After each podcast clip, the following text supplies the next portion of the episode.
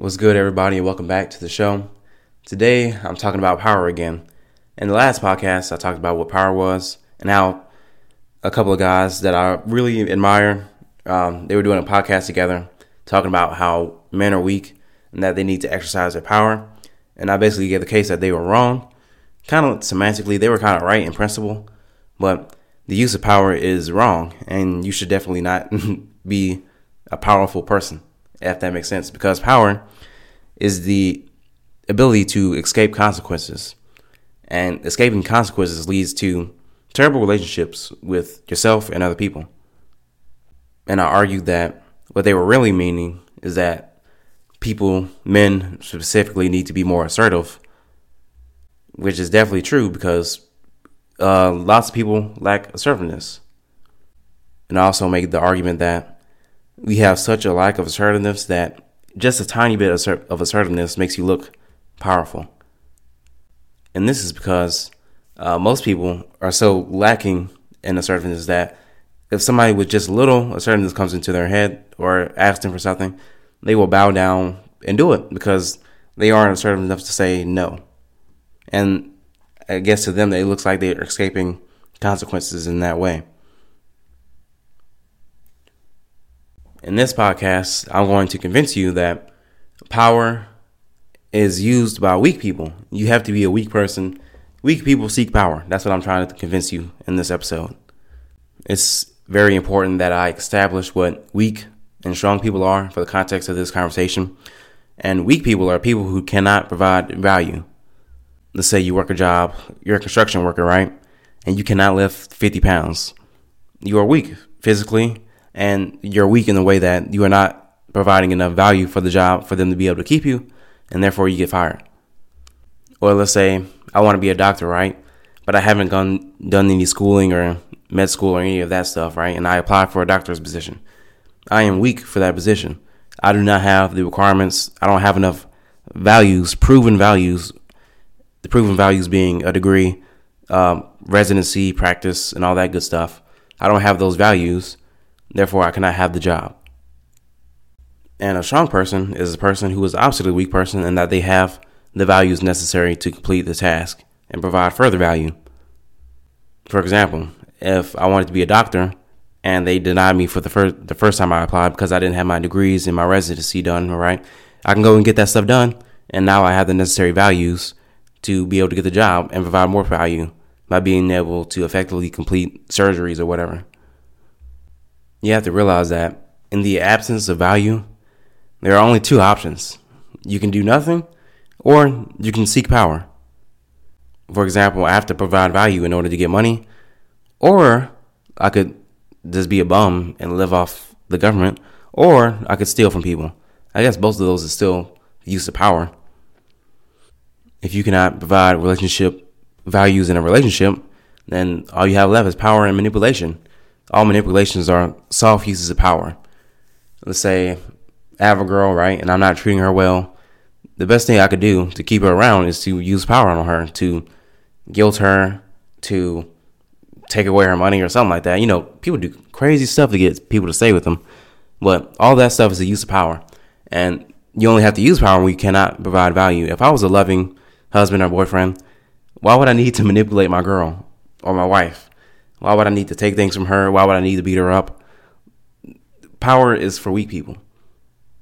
Politicians, for example, are very, very weak people. They cannot provide value, so they seek a job that requires that guns be pointed at people so they can get money. And every time a policy goes wrong, they don't have to have the consequences. They just blame the people. They blame the capitalists. They blame the corporations. They blame the voters. Anybody but themselves. And since they have power, they don't have to deal with consequences. The greatest value a politician could provide to the people is to solve issues. But if they solve the issues, that means they're out of a job. So you can see uh, contradiction in values. The people want things solved. The politicians pretend to solve them, but don't solve them so they can keep their jobs. And they keep avoiding their consequences. And to do that, they must keep seeking power. I mentioned in the last podcast that power is a super powerful drug, and you can have power and you can escape consequences, but as a consequence of trying to avoid consequences, you'll have terrible relationships. And if you want a prime example of this, all you have to do is look at the single motherhood rate in the United States. Currently, it's about forty percent, which is freaking crazy, man. Freaking crazy. And what that is, is an exercise of power on the part of the parents. So they get to have their relationship for a while. They get to choose each other based on vanity values and shared distractions. And then they have a kid, and they don't have to take care of their kid because the government would do it if they don't do it. So they get to escape that consequence, but as a result, they have a terrible relationship with each other. They have a terrible relationship with their child, and the child has a terrible relationship with them and with the world at large. If the government money ran dry tomorrow, which it will eventually, it's counting down. We don't, we only have so many years left before this thing blows up. But once the consequences come back into place, you will see that single motherhood rate drop like a rock. Because the consequences will be right there in your face. They won't be eighteen years down the road when your child leaves you and never talks to you again. Another way that we see this play out a lot on national T V and such things, and when you see the rich kid who's all drugged up and he's committing crimes and he's crashing cars and he's doing all types of crazy stuff, right? And he gets off free because his dad or his mom can pay to bail him out and pay off the judge, pay off the the sheriff or whoever. So it's good for him in the short term that he gets to escape consequences of going to jail and facing time and paying huge fines and whatever. But in the long run, he's destroying his body, he's destroying his mind, and he will never have a quality relationship.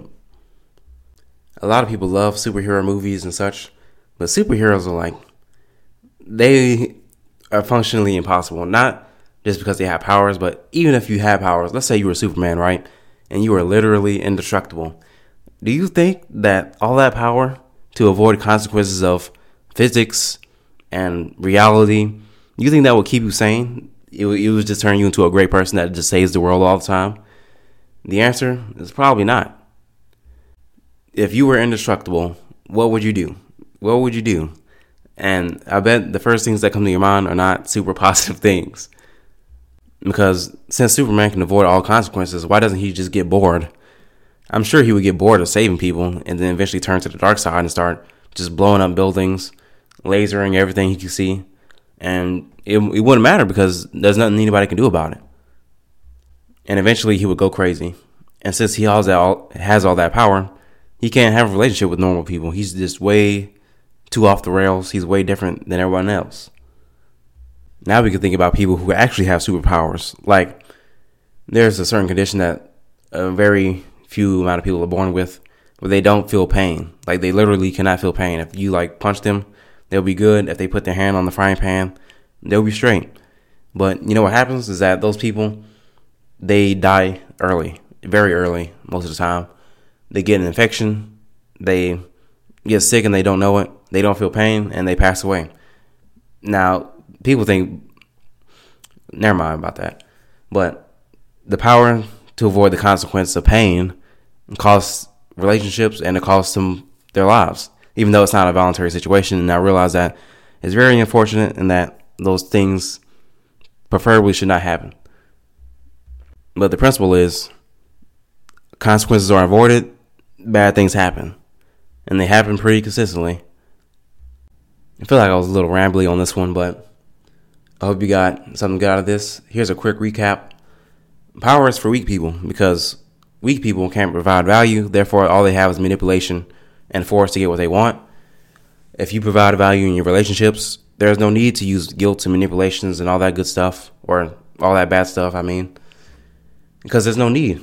Why would you need to do that if you're actually a positive force in someone's life? Um, and then I gave a whole bunch of examples of people who have power, and as a consequence, they have terrible relationships, and they go crazy at some point. Yeah, that's all I have to say. I hope you enjoyed this little rambling last bit. With that, I will see you in the next one.